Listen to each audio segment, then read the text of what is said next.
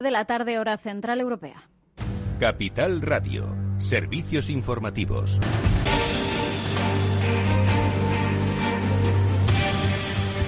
¿Qué tal? Muy buenas tardes. Empezamos repasando los últimos datos que nos deja el coronavirus en nuestro país. Sanidad notifica 21.309 casos, cuando el lunes pasado fueron 19.979 y 389 muertes eh, frente a las 401 eh, de el lunes eh, pasado. Son datos que se recogen desde este viernes, con lo cual se ve un ligero aumento en el número de contagios con respecto a la semana pasada y una disminución en el número de fallecidos. La incidencia acumulada ha vuelto a subir, se sitúa ahora en 193 casos frente a los 189 que se registraban el viernes por cada 100.000 habitantes. La incidencia sube además en ocho comunidades autónomas, en la que más lo ha hecho es en Baleares, con un aumento de casi 42 puntos. Según explicaba hace unos minutos Fernando Simón, el director del CAES, el descenso tanto de nuevos casos como de la presión hospitalaria parece ralentizarse en los últimos días. Esta misma situación se observa en las UCIs y en las, camas de hospitalización. Llevamos eh,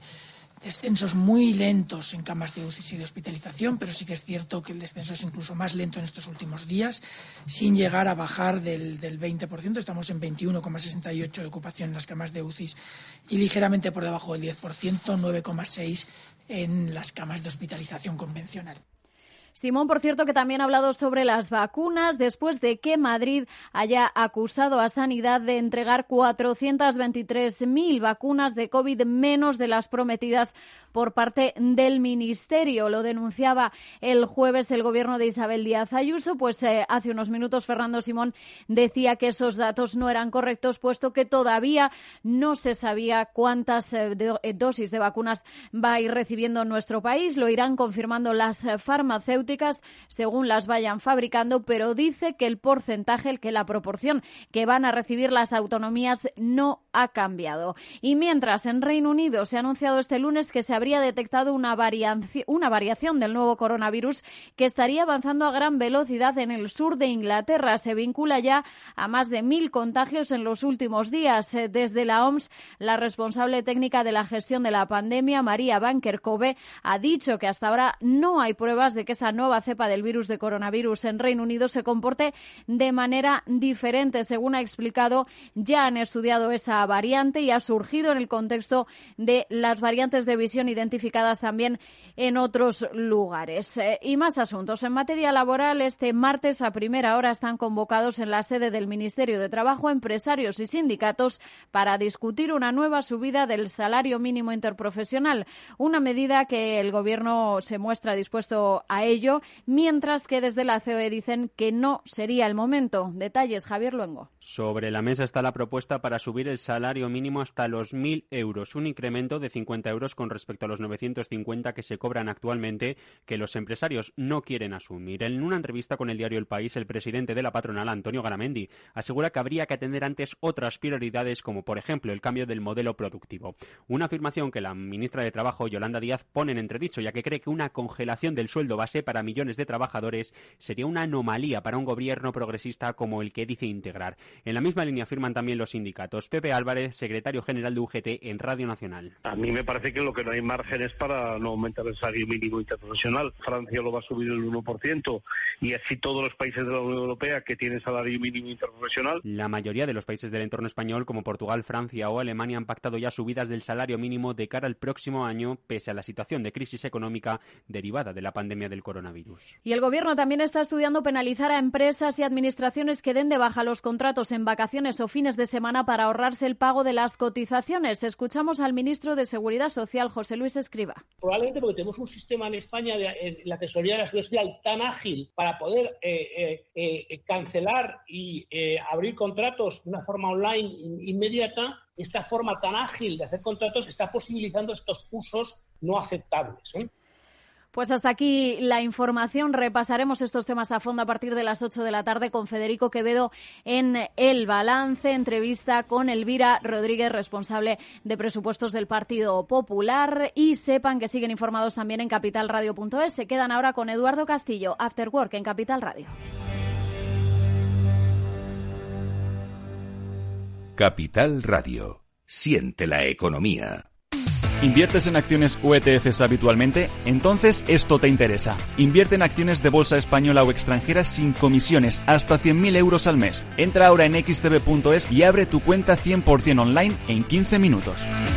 Riesgo 6 de 6. Este número es indicativo del riesgo del producto, siendo uno indicativo del menor riesgo y 6 del mayor riesgo. El futuro se construye poco a poco. Son muchas cosas. Pequeños gestos pero que tienen valor. Ahorrar en Basque Pensiones EPSV es un buen plan, a tu medida, para que el futuro sea como tú quieras. Vive el presente bien y construye un futuro mejor con Basque Pensiones EPSV. Puedes simular tu plan de ahorro para el futuro en cuchabank.es o acércate a tu oficina y te ayudaremos. Más que pensiones EPSV individual, Cuchabank sea socio promotor, Cuchabank Gestión SGIC SAU Gestor de Patrimonio. ¿Es hora de reconstruir el mercado de valores? EcoTrader es tu estrategia de inversión para batir al mercado de la mano de los expertos del economista. Más información en el 902 88 93 93 o en ecotrader.eleconomista.es.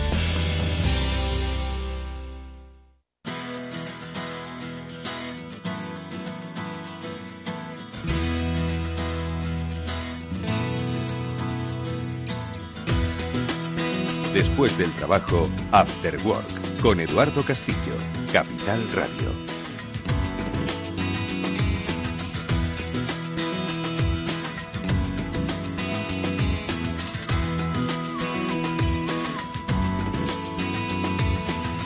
Hola, ¿qué tal amigos? Buenas tardes, bienvenidos al programa de ciberseguridad de Capital Radio llamado Cyber After Work. En él, especialistas, los mejores, se concentran para ayudarnos a vosotros que sois igual de especialistas a ver las tendencias de la seguridad de la información y a vosotros, nosotros que no lo somos tantos, a entender que vivimos en aguas turbulentas. Es así, lo digital nos ha traído bondades, pero también nos ha traído amenazas y riesgos. Y de esto es de lo que queremos advertir a todos aquellos que nos estéis escuchando para que hagáis cadena.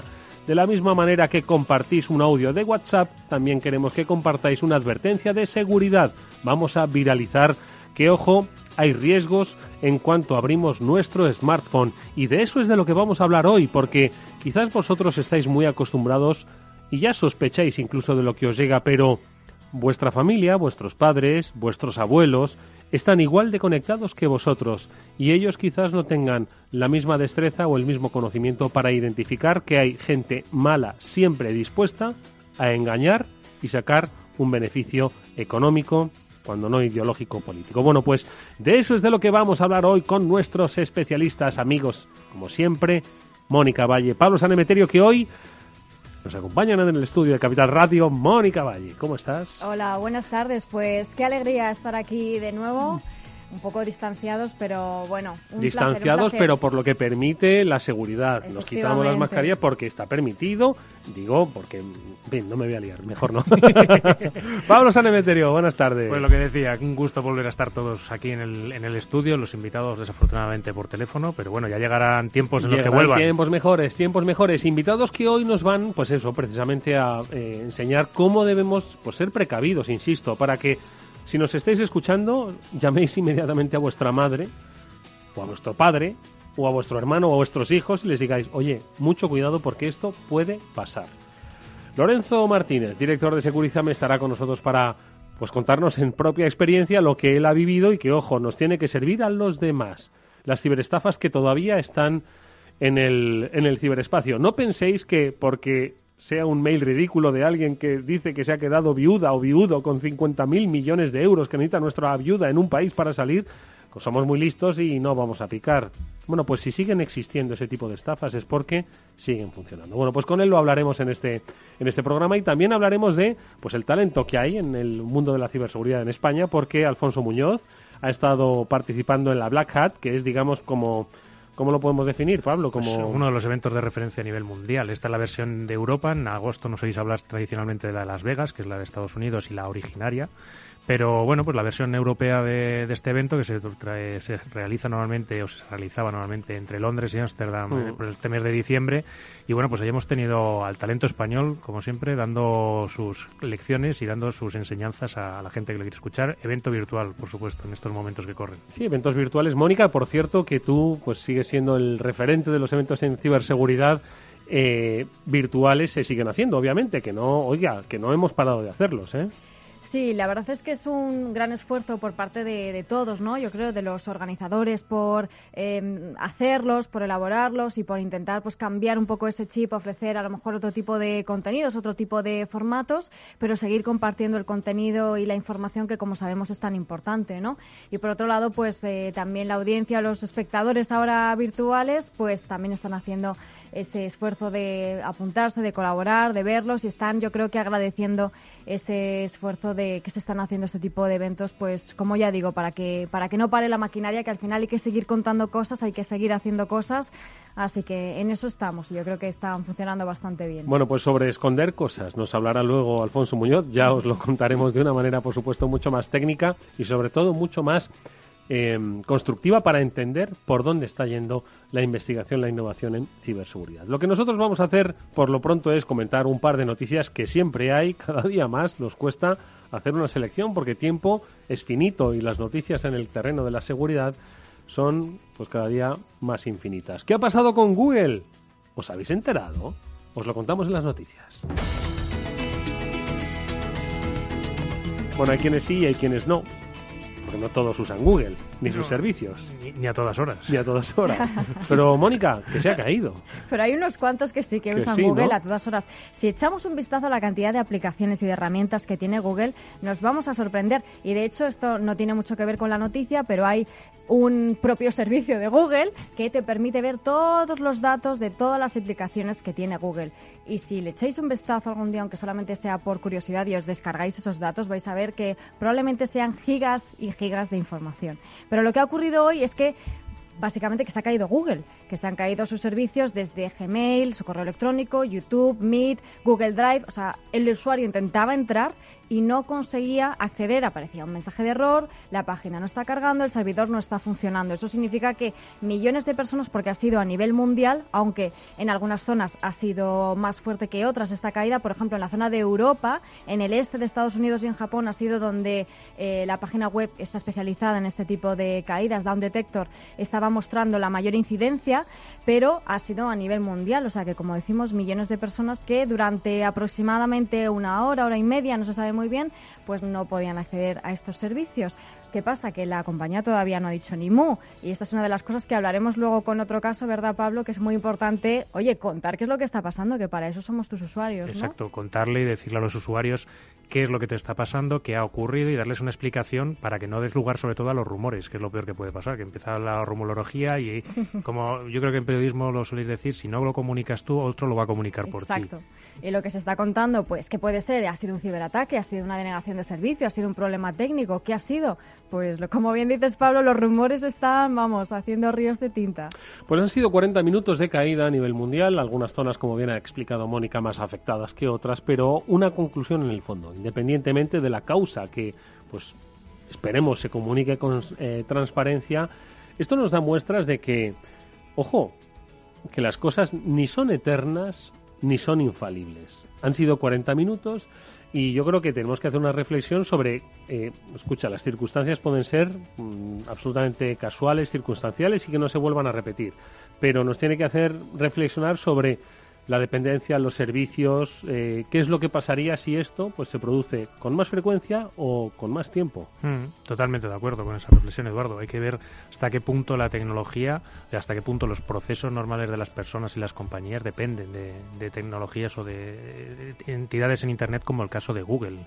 Que la verdad es que siempre me recuerdas, me está viniendo a la mente la típica broma de cuando no haya Google no hay Internet a los usuarios. Entonces, pues hoy ha dado el caso de que para igual para muchos usuarios no había Internet es verdad. Se ha caído Internet, no, se ha caído Google.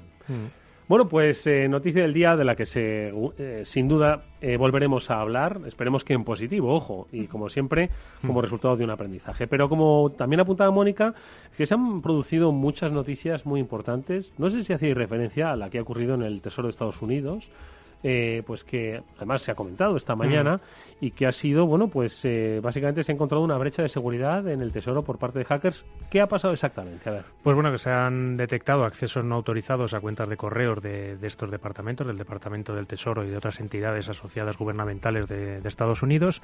Se atribuye a grupos que estén patrocinados por Rusia, como siempre, bueno, esto hay que ponerlo un poquito entre comillas, hay que habría que verificarlo realmente.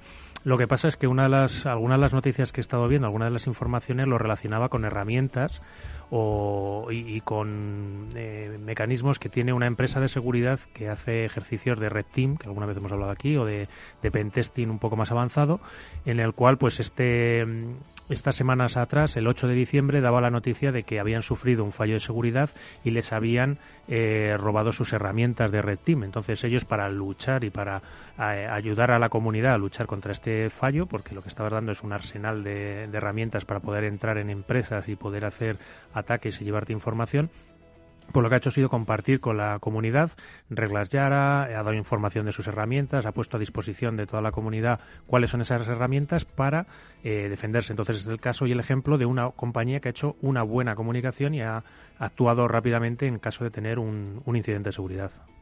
Sí, la verdad es que el caso de FireEye, pues como tal, precisamente como bien dice Pablo, por el tipo de herramientas, porque las herramientas de Red Team que proporciona FireEye, pues precisamente su misión es la de simular ataques dirigidos contra la propia organización, que hemos hablado aquí de la diferencia entre Red mm. Team, que es esa parte del propio departamento de ciberseguridad de una empresa o externo que se contrata para hacer ataques simulados, y luego está el Blue Team que hacen el, el ejercicio de defensa, ¿no? Pues claro, imagínate, imagínate que dices, oye, a mi empresa le están atacando por todas partes, pero será el equipo de Red Team que está ahí jugando, ¿no? Jugando a, a ver qué tal están nuestras defensas. Entonces eso podría haber sido bastante grave, el hecho de que la propia compañía haya publicado esas contramedidas de forma abierta para que cualquier eh, empresa pueda poner esas medidas adecuadas para evitar cualquier problema, pues sin duda es una buena medida, como decía Pablo, de comunicación y de acción de post-crisis en este caso. Oye, ¿qué es lo que ha pasado con la Agencia Europea del Medicamento? Lo contáis en BitLife Media. Mónica, pues nuevo ataque. El sector salud, obviamente, es protagonista este año. Comentábamos otros, otros programas, cómo se estaba tratando ¿no? de, atacar a quienes investigaban eh, sobre la vacuna para la COVID-19. la información es, eh, tiene mucho valor y más en estos casos. ¿Qué es lo que ha pasado con, con la Agencia mm. eh, Europea del Medicamento? Pues lo hemos venido contando este año ya varias veces. Han sido varios los casos de eh, farmacéuticas o empresas relacionadas con el sector de la salud y sanitario que están siendo atacadas y los propios ciberdelincuentes también aprovechaban el tema de la pandemia de COVID para hacer sus engaños y sus cebos, sus señuelos con este tema. Pero en este caso, pues el ciberataque a la Agencia Europea del Medicamento pues ha sido una de las noticias más destacadas por la relevancia que tiene, ¿no? Ellos mismos la lanzaron un comunicado anunciando que estaban iniciando una investigación por este ciberataque en el que, bueno, pues casualmente eh, en esos días se encontraba inmerso en esas evaluaciones para autorizar el uso de las vacunas de Pfizer, de Moderna, como bien sabemos, ¿no? ¿Qué pasa? Que no está siendo ni la primera vez ni lamentablemente va a ser la última eh, en esta situación que el sector de la salud va a sufrir ciberataques y fijaos que el Centro Criptológico Nacional explicaba a través de su sitio web que se habían detectado 50.000 ataques dañinos detectados contra el sector solamente durante 2020 y 375 de ellos sí que habían logrado estos ataques pues eh, perpetrar su objetivo.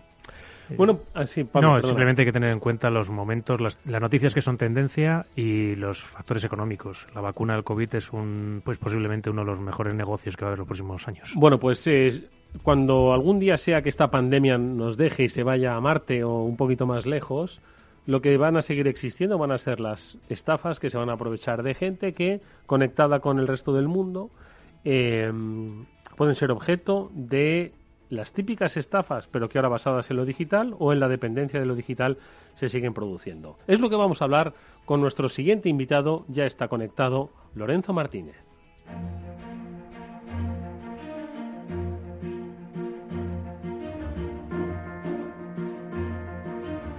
Lo que vamos a escuchar, ahora les saludamos, es precisamente la conversación que grabó nuestro invitado con pues unos estafadores que querían, pues en nombre de una compañía informática, pues acceder básicamente a su ordenador y entiendo que limpiarle, si no de datos, de claves y contraseñas.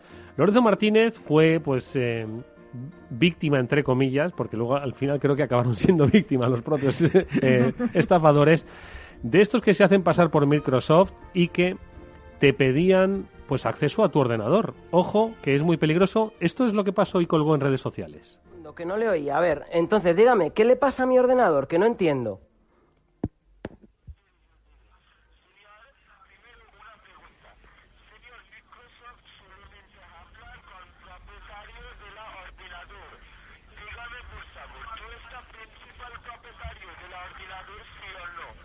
Claro, ¿cómo no voy a ser yo el dueño del ordenador? Claro que sí, cuénteme.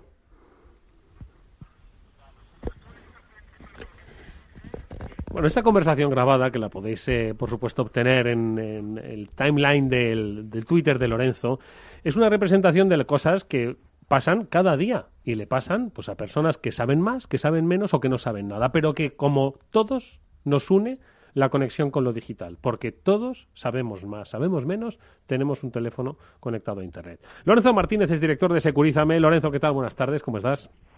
Muy buenas tardes, ¿cómo estamos?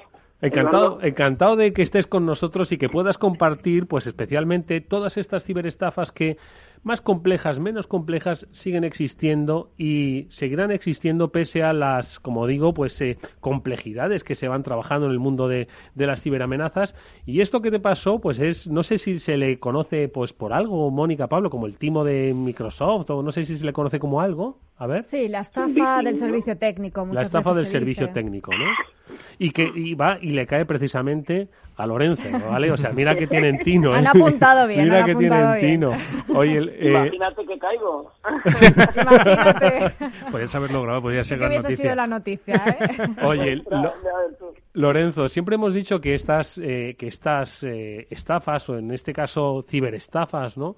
Eh, siguen funcionando y seguirán funcionando porque mm, la gente sigue cayendo y al final les acaba compensando, ¿no? Entonces, eh, un poco cuéntanos qué es lo que pasó, cómo, cómo funciona esta estafa, te llaman a tu teléfono, te intentan, entiendo que entrar en tu ordenador, ¿cómo funciona? Bueno, pues básicamente eh, lo que lo estoy poniendo en Twitter por quien quiera seguirlo y entender de qué es, porque sí que es cierto que el volumen se oye un poquito bajo, pero vamos, básicamente a mí me llaman al número fijo de la empresa, eh, no sé si fue un sábado por la mañana o un día de fiesta era, eh, y cuando eh, me dicen con un acento bastante raro, hola, yo llamar de Microsoft, yo de Microsoft, digo, hombre, esto lo he oído yo, y le dije a, a mi mujer, digo, espérate que voy a por el móvil porque esto lo voy a grabar, y, me ponía cara diciendo, pero ¿qué me estás contando? Bueno, pues apreté a correr a por el móvil. Digo, sí, sí, sí, cuénteme. Que no, porque su ordenador tiene un error. Digo, hombre, claro, sí, sí, sí, es normal, me, pasa muy a menudo. Usted cuénteme, cuénteme. Aparte que, claro, el hombre no hablaba nada de español, hablaba súper mal. Te intentan hacer creer que te están llamando realmente de Microsoft, cuando realmente, pues obviamente es un timo. Eh, cierto es que yo en el momento no vi de qué número llamaban, creo que era de un número de UK, por lo que el tío me decía, no, yo le llamo de Microsoft UK, digo, ah, muy bien, muy bien. Digo, bueno, ¿y qué le pasa? Pues es que eh, aquí nos reporta que tiene usted un error. Digo, bueno, es normal, porque sí, efectivamente, seguramente tendré un error, pero usted me puede ayudar. Digo, nada, porque decía, dice, dice, cuando le dijiste lo de, pero, ¿y me vas a ayudar gratuitamente? Microsoft me llama porque tengo un error y me va a ayudar gratuitamente, por favor, qué maravilla, ¿sabes? O sea, que, que bueno, o sea, yo se lo ponía fácil, le digo, mire, pues no sé, yo tengo aquí, pero pero sí, porque veo usted error, digo, sí, yo mire, yo, yo veo aquí, es que yo no soy técnico, yo de esto no sé mucho, pero veo aquí mi, mi PC, TeamViewer, Enidesk, que son dos herramientas de control remoto, precisamente, ¿vale? Eh, en lo cual lo que le decía es, joder, tú, traes, conéctate aquí, conéctate por favor, que te voy a fundir, te quiero yo. De hecho, lo que le iba a hacer al tío, ya lo pasé al final, me terminé aburriendo del tema, era el, el decirle, mira, es que me pasa a veces, le iba a dar un número raro eh, de una conexión de TeamViewer falsa y le iba a decir, la contraseña le iba a decir, a ver, apunta, es letra I, M, S, T, U, I, a ver, deletréamelo entero, I'm stupid, vale, muy bien, pues justo eso es la, la contraseña de TeamViewer que no te va a funcionar. Entonces, ese era un poco el, troleo al cual iba yendo al final, pues ya, ya te digo, me aburrí quería decirle también que a veces no funcionaba pero que cuando que, eso me pasaba siempre, que no sabía por qué, que se me lo podía arreglar. Mm. Y que me pasaba que si yo me conectaba primero al TeamViewer del contrario, entonces luego él sí se podía conectar al mío. Eso es lo que yo quería hacer. Ya tenía todo listo. Te puedes imaginar la que iba a prepararme, ¿no? O sea, quien roba un ladrón tiene 100 años de perdón. Pues sí, en este, caso, 200, diría yo. Sí, la verdad es que estas estafas, pues como bien dice Lorenzo, pues muchas veces también tienes, tienes que saber detectar primero que te llama Microsoft, que es una empresa eh, privada, que te está diciendo que tu ordenador está infectado, que tiene algún error o algún fallo y que lo que, lo que están persiguiendo, lo que buscan es eh, que instales una de estas herramientas de administración remota o te descargues algún otro ejecutable y ellos tomen el control de tu ordenador para, en teoría, ayudarte a corregirlo. La realidad, pues como bien dice Eduardo, limpiártelo de todo habido y por haber. Y yo creo que, bueno, algún día, como con la proliferación de las manzanas, también será Apple la que empezará a llamar de algún tarde o temprano. Sí, o de cualquier compañía. Claro, si es que la, la estafa aquí va dirigida a, eh, entiendo Lorenzo, eh, hacerse eh, poseedores, ¿no? controladores de tu ordenador a través del TeamViewer, ¿no? que son herramientas para eh, otorgar ¿no? el control en remoto de, tu ordenador. Pues para, entiendo que robarte todo tipo de información que pueda haber allí, porque son hackers que al final entrarían, ¿no? o cifrártela directamente. Hay una forma más ah, o cifrártela, dices.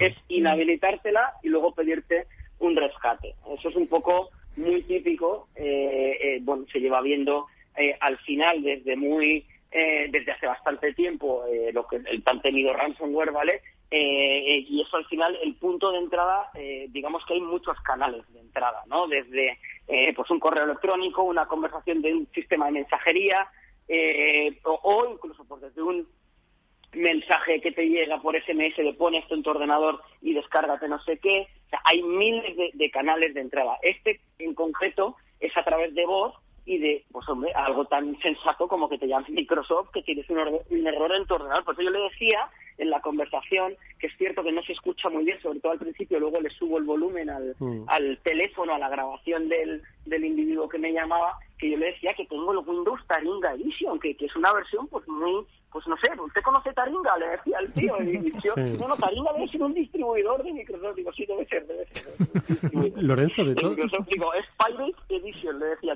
descargado el Taringa, claro hay. Lorenzo, la cuestión es que mm, comentábamos al principio que pese a lo burdo, porque hemos podido escuchar un poco, ¿no? A tu interlocutor, que, en fin, habría que oírme, que, que oírme a mí hablar inglés, pero este hombre esta me hace bueno, el, el que está hablando contigo. Entonces, eh, pero aún así, aún así, hay gente que es víctima. Decíamos antes lo de la estafa nigeriana, un correo electrónico eh, escrito en un mal castellano eh, absolutamente eh, increíble en el sentido literal de la palabra, y aún así sigue habiendo gente que es estafada con esto, ¿no? Entonces, yo no sé eh, eh, la efectividad que tienen. Esto va a seguir existiendo. Entonces, no sé si hay algo que se pueda hacer. Que nosotros estamos aquí dando la voz de alarma, pero la seguiremos dando siempre que podamos. Pero esto sigue funcionando, Lorenzo. Eh, pero esto sigue funcionando. Esto siguen funcionando los correos electrónicos de tienes un paquete de DHL que no estás esperando, pero ahí te llega. Te siguen funcionando los correos con toma tu factura de eh, Iberdrola y te llega un iberdrola.pdf.zip.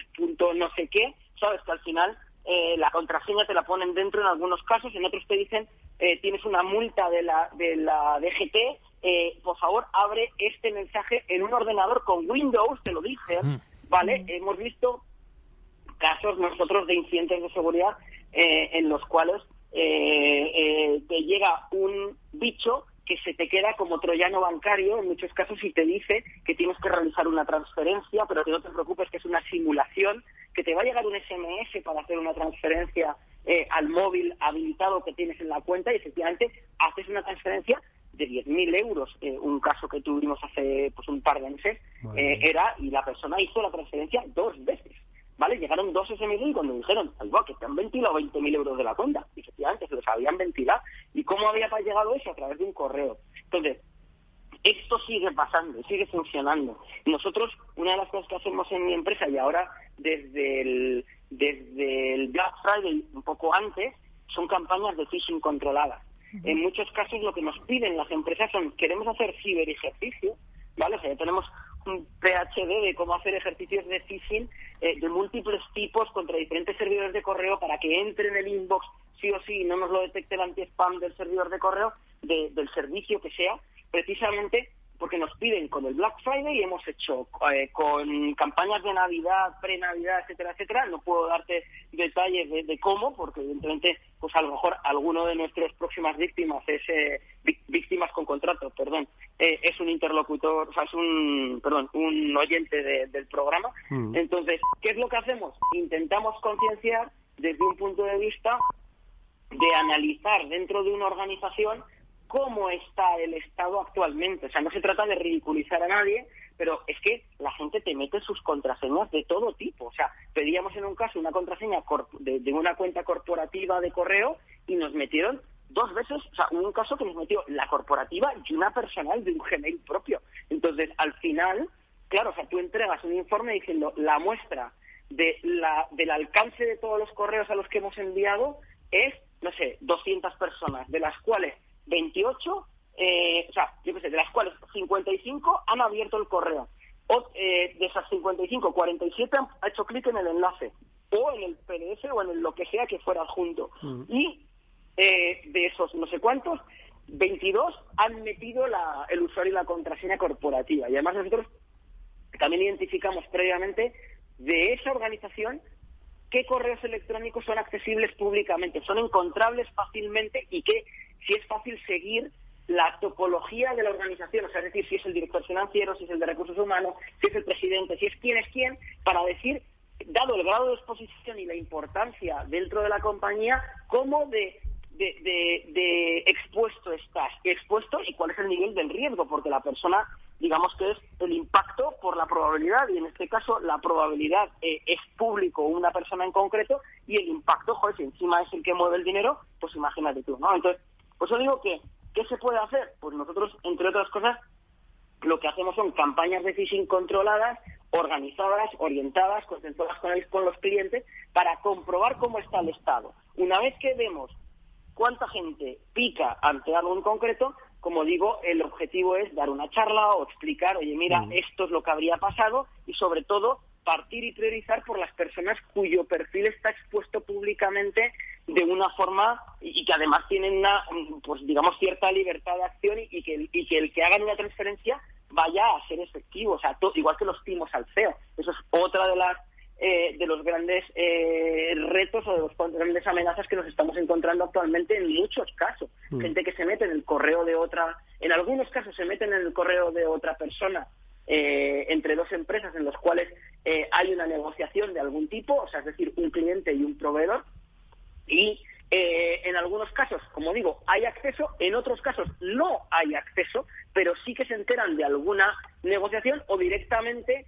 piden a la secretaria simulando ser el presidente de la compañía, oye, mira, vamos a hacer una fusión, voy a comprar otra empresa, voy a hacer no sé qué, voy a hacer no sé cuál, y eh, no se lo puedes decir a nadie, no puedes contactar ni siquiera conmigo y claro, la, la persona que se dedica a hacer la transacción, claro, ¿cómo no va a hacer la transferencia si el dueño de la empresa te lo está diciendo, te está diciendo que no puedes contactar con él? O sea, este tipo de cosas pasan y van a seguir pasando. Entonces, lo que hay que hacer es tener una serie de protocolos bien definidos inicialmente dentro de las empresas para que, oye, aunque yo te diga que no me puedes contactar, me da igual, me tienes que poder contactar, si me te estoy pidiendo una transferencia de más de 300.000 euros en un solo viaje, ¿sabes? O sea, es que es mucho dinero. Mónica. Sí, en el caso de las empresas, de las compañías, hacer este tipo de simulaciones que nos está diciendo Lorenzo son, yo creo que básicas, simulaciones de phishing, de ransomware, eh, incluso pues simulaciones, ataques de ingeniería social, hacer estas propias llamadas, estos mensajes incluso personalizados, como bien dice, pues al departamento financiero para que no haga nada que no tiene que hacer en un momento de estrés, ¿no? Porque al final, pues estos ciberdelincuentes se basan en una situación en la que tenemos esa cierta urgencia, tenemos estrés, eh, estamos nerviosos porque no sabemos si realmente vamos a, provocar algún tipo de problema por no hacer esa transferencia o por no hacer lo que nos está diciendo esa persona por teléfono. Es que además eh, son muy pillos porque eh, no es la primera persona, porque también me lo, me lo están diciendo otras personas que al final pues te, te comentan, oye, mira lo que me ha pasado. Y están llamando sábados y domingos por la mañana al teléfono de casa cuando saben que estamos ahí. eh, durante el confinamiento lo estuvieron haciendo también, llamaban a casa porque sabían que estábamos ahí, incluso hubo un repunte, es decir, saben muy bien dónde tienen que atacar y en este sentido eh, Microsoft, de hecho, estaba leyendo esta mañana que hace comunicados eh, pues periódicamente alertando sobre este aumento de estafas de soporte técnico que ellos dicen que se está utilizando su marca de forma ilegal, que, eh, en este sentido no pueden hacer nada, ¿no? Y que, eh, por favor, que todo el mundo sea consciente. Entonces, Lorenzo, ¿cómo crees que la gente puede ser más consciente de esto? ¿Cómo aumentar? Porque en el caso de las empresas, pues ese tipo de acciones son fenomenales y, y yo creo que son mm, cruciales, básicas y que todas tienen que hacerlo. Pero en el caso de los usuarios que no pueden acceder a ese tipo de acciones de concienciación, ¿cómo decirles no hagas caso a estas llamadas, no hagas caso a esos emails?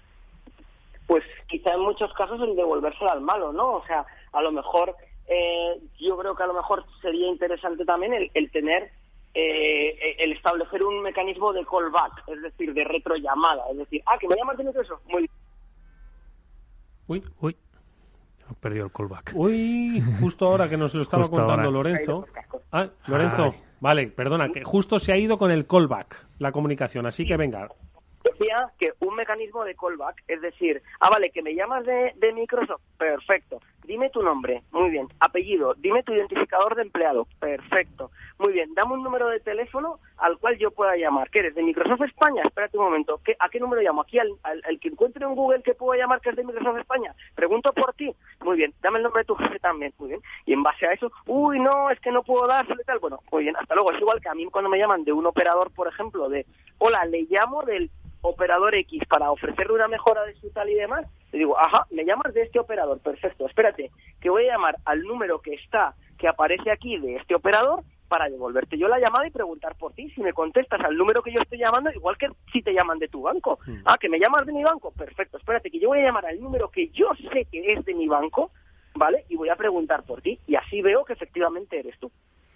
La verdad es que lo que nos propone Lorenzo es más que razonable. Es ir, ir adquiriendo una cultura de no necesariamente sospecha, no, yo no diría de paranoia, sino, de una cultura de ciberseguridad, de desconfiar, de, de ser conscientes de que nos comunicamos con todo. Y ojo, que no es fácil ni para los que están acostumbrados a comprar mucho desde hace muchos años en Internet, a veces también dudan porque cada vez es mayor el volumen de información y cómo te llega a través de redes y cómo se van colando en redes teóricamente respetables, ¿verdad? Porque crees que, que solo te van a engañar si navegas por la deep eh, web sin embargo, si vas por Instagram, crees que no te van a engañar. Y te pueden engañar en todos lados. y además ahora, ya te digo, van, van cambiando un poco y van adaptando sus objetivos y sus mecanismos. O sea, estamos hablando, por ejemplo, de las multas de tráfico, fue algo que se puso muy de moda este verano, pero es que no se quedan ahí solo. Por ejemplo, los brokers ya le están intentando suplantar a las identidades de los brokers para intentar entrar en tu cuenta de broker.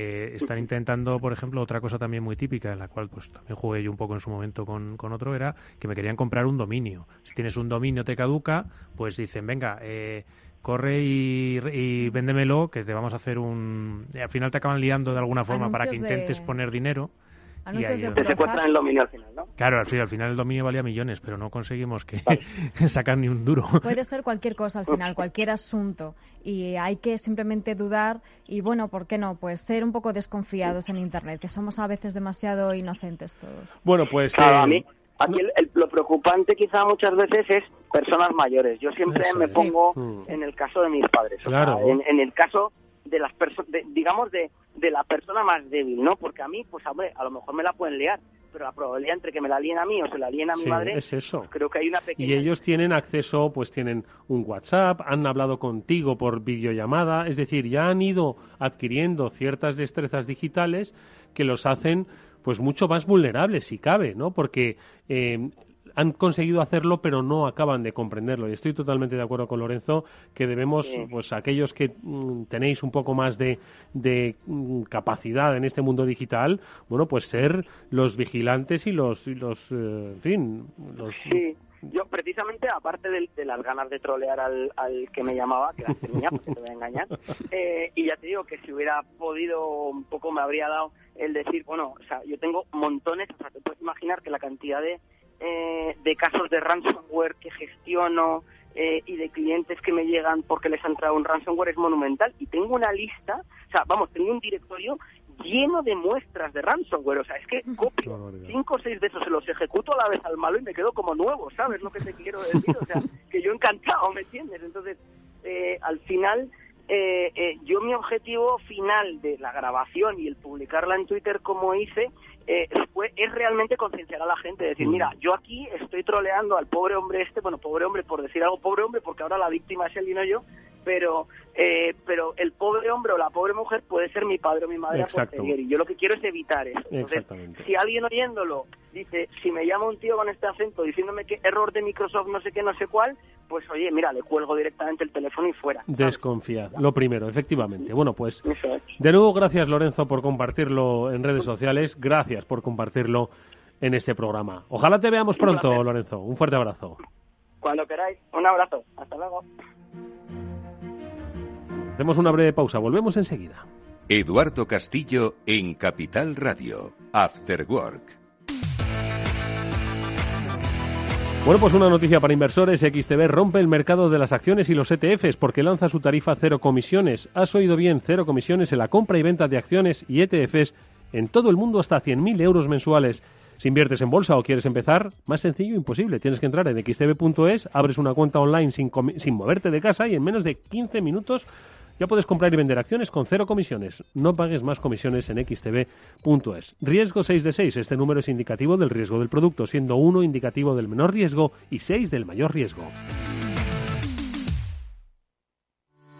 A la hora de invertir, la diferencia entre la convicción y la palabrería está en el grado de compromiso que eres capaz de asumir. El nuestro es este. En Finanbest solo ganamos si tú ganas primero. O lo que es lo mismo, en Finanbest, si no sumamos, no restamos. Conoce todas las ventajas del Result Investment. Tienes mucho que ganar. Finanbest, tú ganas. Si estás pensando en comprar una casa, entra en cuchabank.es y accede a nuestra oferta hipotecaria. Cuchabank, el banco de tu nueva casa. After Work, con Eduardo Castillo. Bueno, pues queda pendiente que nos lo adelantaba Pablo Sanemeterio, ¿no? Una nueva forma de estafa se dirige precisamente a este nuestro mundo, al mundo de la inversión. Pablo, comentabas que eh, se están haciendo pasar por brokers de la misma forma que se hacen pasar por CEOs. Hmm. Ya comentaremos lo de la farmacéutica a la que le han levantado 9 millones de euros con el timo del CEO a través de phishing como ahora se están haciendo pasar por brokers. También se hacen pasar por los servicios técnicos, ya no de Microsoft, o el servicio técnico, algún comercial del broker. Eh, te hacen un phishing para conseguir tus credenciales y con tus credenciales una vez ahí ya en tu cuenta pueden cambiar cosas, pueden cambiar igual la cuenta donde vas a hacer el refund del dinero, con lo cual se llevan tu dinero, o pueden usar varias cuentas a la vez para intentar subir el valor de una acción, hacerlo caer, etcétera, lo que a ellos les interese. Ten en cuenta que esto es un poco, imagínate una botnet que normalmente hablamos de una denegación de servicio en algún sentido, pues imagínate controlar las suficientes cuentas de broker para mover o hacer fluctuar el, valor de bolsa hacia, hacia el lado que te interese. Bueno, pues eh, prometemos dedicar antes de que acabe el año un programa a las eh, incertidumbres que hay a través de precisamente la contratación de productos financieros online, sobre todo si son de inversión y que, ojo, que llevan aparejados eh, cierto riesgo. Bueno, pues de eso hablaremos en este programa, pero ahora toca, como hemos dicho al principio, hablar de talento, el que se presenta, talento español, que se presenta en Black Hat, la gran cita anual de ¿cómo llamarlo?, de la exploración en el mundo de la ciberseguridad, ¿no? Una, una conferencia, digamos, la, la, primera, una de las primeras conferencias de, ciberseguridad que se empezaron a hacer allá por los años 90 y, y, también, pues oye, en la que hemos vuelto a ser medio acreditado en, en, en otra vez para, para poder estar y poder visualizar las charlas y poder comentarlas. Y bueno, entre, entre las personas que estaban allí involucradas, pues eh, tenemos a Alfonso Muñoz, que es un experto en ciberseguridad, que le hemos conocido alguna vez más por aquí, que ha pasado a hablarnos de criptografía, nos ha estado contando pues distintas investigaciones que ha estado haciendo. O sea, uno de los referentes de este país. Uno de los referentes de este país que está con nosotros. Alfonso, ¿qué tal? Buenas tardes.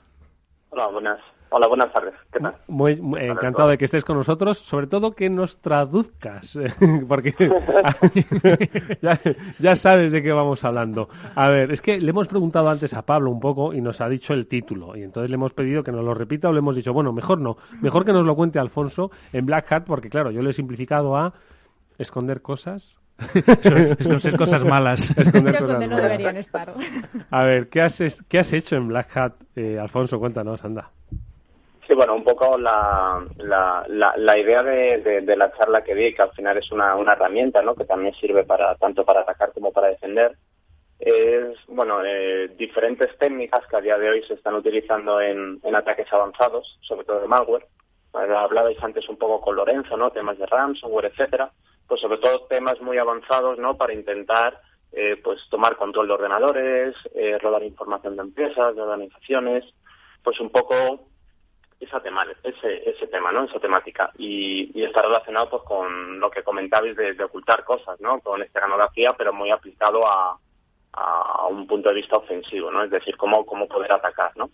Entonces, bueno, pues ahí le comenté un poco cuál es el estado del arte actual, cómo se está utilizando cada vez más en, en malware, en malware moderno, ¿no? Y, bueno, y nuevas técnicas, nuevas técnicas que se pueden utilizar pues al final para ocultar un poquito mejor, ¿no? Para digamos que, que no te detecten, ¿no? Que no te detecten los antivirus, que no te detecten la, la gente que se dedica pues a hacer temas, temas forenses, etcétera. Entonces un poco, bueno, eh, esa era la idea. Y una, cuéntanos un poco, las técnicas tradicionales que siempre hemos hablado alguna vez, tuvimos el, la último, en el último programa tuvimos aquí a, Gonzalo contándonos un poco qué era esteganografía y, y pues esa parte de, ocultar información en el bit menos significativo de las imágenes o cosas similares. Cuéntanos un poco cuál es el estado actual y cuáles son esas técnicas más novedosas que se están empezando a ver. Pues es, eh, es curioso porque justo estas, estas técnicas, ¿no? sobre todo para el que nos escuche y no sepa un poco de, qué va esta, esta disciplina, son técnicas que se llevan usando pues desde hace desde hace bueno décadas o siglos en función de, de la técnica no sobre todo pues muy muy orientado a entornos de diplomacia espionaje eh, servicios de inteligencia. Lo que pasa es que a día de hoy se utilizan esas mismas técnicas para engañar antivirus sobre todo no y entonces se está se está viendo sobre todo pues bueno diferentes ataques en algunos casos eh, se atribuyen a, bandas criminales eh, en otros casos se atribuyen más a bueno subvencionados o sponsorizados por estados eh, pues están viendo cómo se están aplicando estas técnicas. En muchos casos no son técnicas muy sofisticadas, puede ser ocultar información en imágenes digitales, ¿no? como comentaba Pablo, pero en, la mayoría de los casos suele ser suficiente ¿no? para evitar ciertas, ciertas medidas de protección. Entonces, bueno, un poco la, la idea de la charla era pues destacar eh, eh, estas técnicas. Estuve presentando, bueno, otro, otro, tipo de técnicas, ¿no? Que, que, se podrían usar también, pues, para ocultarse, pero un poco también la, la idea siempre de los investigadores es que se conozcan, pues, para proteger mejor los sistemas, ¿no? Me recordaba un poco la, la, charla esta que di, una charla que dio un investigador que es muy conocido, un investigador argentino que se llama Giuliano Riso, que presentó una, una herramienta que se llamaba, bueno, un, ataque que se llamaba La Bestia, y le preguntaron cuando, cuando dio la conferencia en Ecoparty que por qué, que por qué publicaba ese tipo de, de, herramientas, ¿no? Porque al final se le iba a poner más fácil a los malos, ¿no? Porque iba a poder, iban a poder, en ese caso, pues descifrar comunicaciones, ¿no? Y realizar diferentes ataques y Juliano me acuerdo que comentó, no vengo a liberar a la bestia, sino a matar a la bestia, ¿no?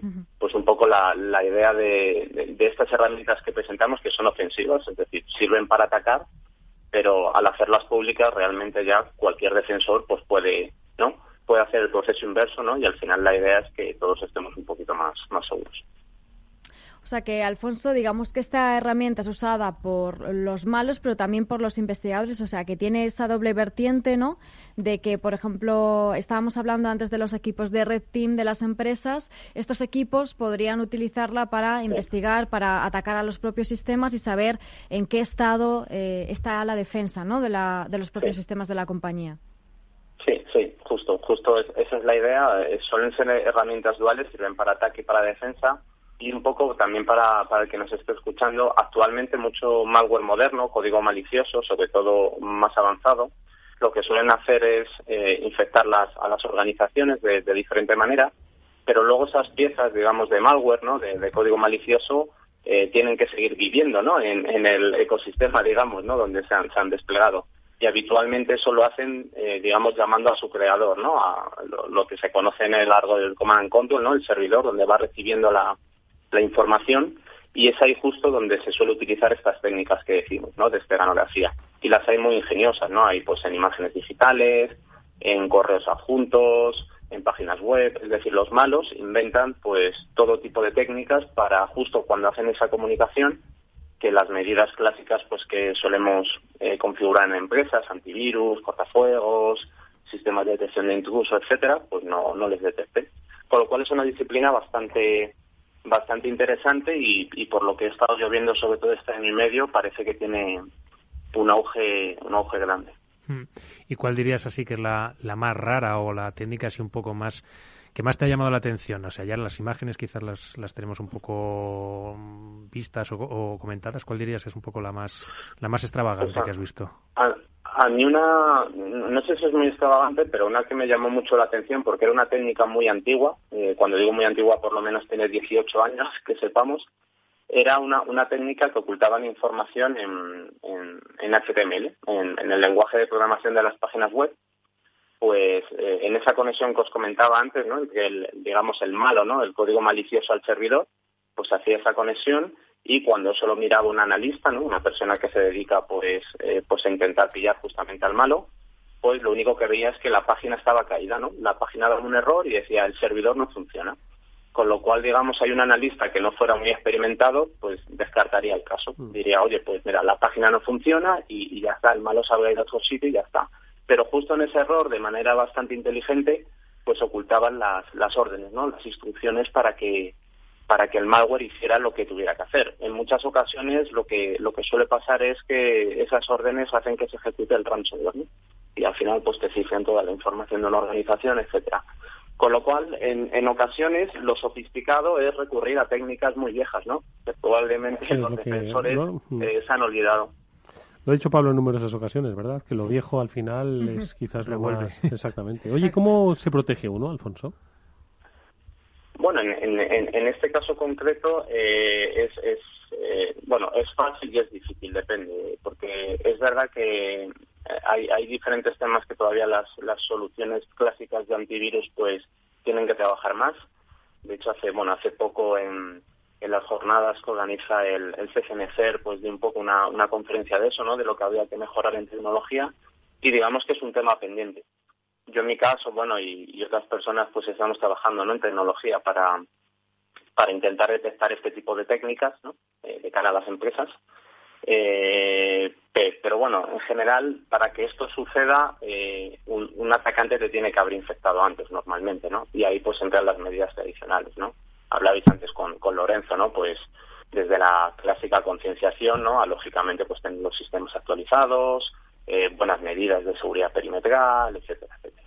Eh, una pregunta, Alfonso. Eh, es cierto que, bueno, hablas de que lo viejo al final pues siempre vuelve, pero me da la sensación de que nos dirigimos hacia una complejidad pues un poco tu, tu, exposición, tu desarrollo, pues así lo refleja, ¿no? Una complejidad que, eh, ¿cómo decirlo? Que supone un gran reto para las sociedades, para los gobiernos, para las empresas en cuanto a ya no solo la administración de su propia seguridad, sino pues para los grandes riesgos y retos a los que nos enfrentamos en el futuro, ¿no? En, en tiempos extraños como los que estamos viviendo. Entonces, yo no sé si esto, no es que quiera pintar un poco un panorama un tanto tenebroso, pero es decir, que deberíamos volver a hacer una reflexión sobre el estado un poco de la ciberseguridad global, de la geoestrategia, de lo que deben hacer los países, un poco revisar las estrategias que teníamos hasta ahora. No sé, me da esa sensación. Sí, aquí hay, bueno, aquí hay dos temas fundamentales que los hablamos siempre muchas veces. Uno es el tema de la transparencia ¿no? y la usabilidad de la ciberseguridad. La, la ciberseguridad debería ser más usable y más transparente y lo hemos conseguido en alguna en algunos escenarios por ejemplo pues cuando nos conectamos a la página web de un banco o llamamos por un, teléfono pues ahí hay algoritmos muy complejos no de, encaminado de criptografía y todo es transparente al usuario. Pero hay en otros escenarios que eso no lo hemos conseguido como ingenieros y ahí hay mucho trabajo por hacer. Y luego está el, el otro punto que es justo el que comentas que es la ciberseguridad a día de hoy se ha convertido en un problema geopolítico. Entonces, y, eso es algo complejo, ¿no? Porque, por ejemplo, en el caso de España, pues requiere tener eh, capacidades, industria, talento para desarrollar pues todo ese conocimiento y esa capacidad para proteger debidamente a los ciudadanos, a las infraestructuras.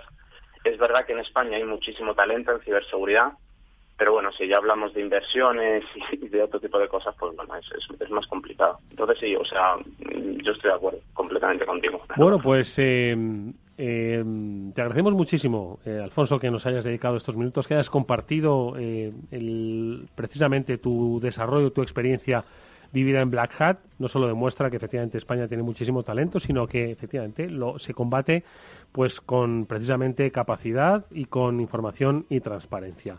Es experto en ciberseguridad y te esperamos pronto, ojalá sea así, en este estudio nuevamente para que nos hables de nuevos desarrollos ayudes a empresas e instituciones a que eh, vayan definiendo su camino de ciberseguridad. Alfonso, gracias de verdad. Mucha suerte para el futuro. Muchas, gracias a todos. un abrazo. Adiós. Bueno, pues precisamente yo creo que esta última reflexión que hacía Alfonso es la que nos da pie para deciros que de eso vamos a hablar la próxima semana en el próximo programa. Mónica, de geoestrategia, de los cambios globales, de quién domina a quién y cómo y cuál es el nuevo dominio o ese nuevo plano de dominio que es el mental. Y esto es lo que nos va a contar el coronel Pedro Baños, que viene aquí por segunda vez y además muy agradecidos porque acaba de sacar ese nuevo libro, El dominio mental, la geopolítica de la mente. Y esta, bueno, esta publicación que va dirigida, encaminada a abrirnos la mente y nunca mejor dicho a todas esas técnicas de manipulación que, bueno, a las que estamos expuestos día a día y no nos damos ni cuenta. Totalmente de acuerdo. Somos personas, vivimos una época en la que la comunicación la información, incluso temas de infoxicación, son temas muy de actualidad, temas de fake news, que parece que han pasado un poquito más así a otro plano, pero están de rabiosa actualidad.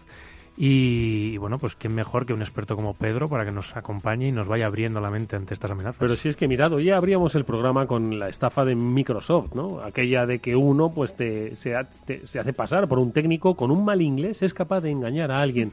En cierto modo, es dominio mental porque es capaz de aprovecharse de nuestra ingenuidad, desconocimiento, inocencia o sencillamente pues falta de tranquilidad para reflexionar si eso, lo que nos están contando, es o no es verdad. Bueno, pues con Pedro Baños. Lo hablaremos la próxima semana en este programa, así que os invitamos, eh, os invitamos, por supuesto, a todos a que os conectéis. Y chicos, no me quería ir eh, sin antes mencionar un, un tuit de nuestro amigo, que a ver si viene también por aquí, José Manuel Avalos Morer, mm. que estaba citando a Estatista, que ha dicho que ha publicado las eh, peores contraseñas de 2020. Ah. Qué mítico es esto. A ver. Uno, dos, tres, cuatro, cinco, seis. Esa es la peor contraseña. Pero es que hay una, la cuarta, me encanta. ¿Sabes cuál es? No, sorpréndeme. Password. Sí, Esa suele estar en el, también. Sí, en el top 3, básicamente. ¿Y la sexta? ¿No sabéis cuál es? 111111. Ya. Todas las que sean numéricas es que hay que tirar, la séptima, de en medio. 1, 2, 3, 1, 2, 3. ¿Y 1, 2, 3, 4, 8? ¿Hasta el 8 llegamos? A ver, no nos, gusta, no nos gusta complicarnos, nos gusta ir a lo sencillo, entonces claro. 1, 2, 3, 1, 2, 3. Dice, cambiado. ¿QWERTY cuál está, Eduardo? Pues no ha salido, no, está en el top 10, ¿no? bueno, bueno, bueno, estamos cambiando Hay una que dice que es nueva, que es Sena, con H. No sé, Sena que es la, a ver, la princesa guerrera. Sena, no sé, no tengo ni idea, se lo preguntaremos. En fin, amigos, que esto ha sido el programa de ciberseguridad. El próximo lunes Pedro Baños estará con nosotros. Hoy han estado Lorenzo Martínez y Alfonso Muñoz compartiendo experiencia y como siempre, pues eso encantado de hacerlos. Nos podéis escuchar a través de las diferentes plataformas de podcasting en este Ciber After Work que con Pablo Sanemeterio y Mónica Valle desarrollamos encantado de hacerlo todas las semanas en la sintonía de Capital Radio. Néstor Betancor gestionó técnicamente el programa, nosotros nos vamos. Moni, Pablo, que hasta la semana que viene. Hasta el lunes que viene. que viene. Y desconfiad, que no os han enviado un paquete a vosotros, aunque nos gusta que nos hagan regalos. Desconfiad siempre. hasta entonces. Exactamente. adiós, adiós.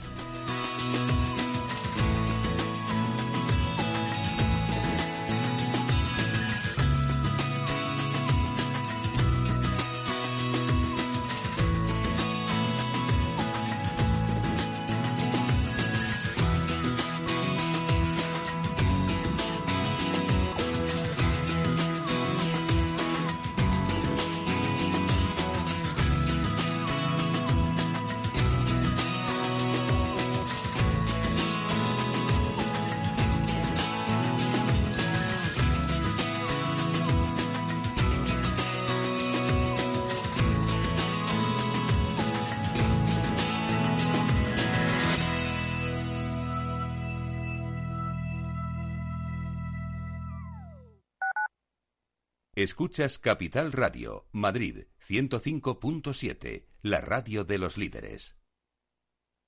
Esto te estás perdiendo si no escuchas a Luis Vicente Muñoz en Capital, La Bolsa y la Vida.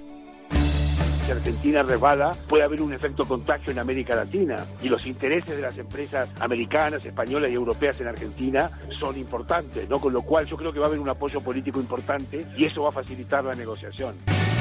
No te confundas. Capital, La Bolsa y la Vida, el original. Con Luis Vicente Muñoz. Capital Radio. Aportamos valor. Soy autónomo. ¿Tengo que pagar la cotización aunque no ingrese? Sí. Tienes que seguir pagando tus cotizaciones con independencia de tus ganancias, excepto si te das de baja como autónomo en la seguridad social. Capital Radio.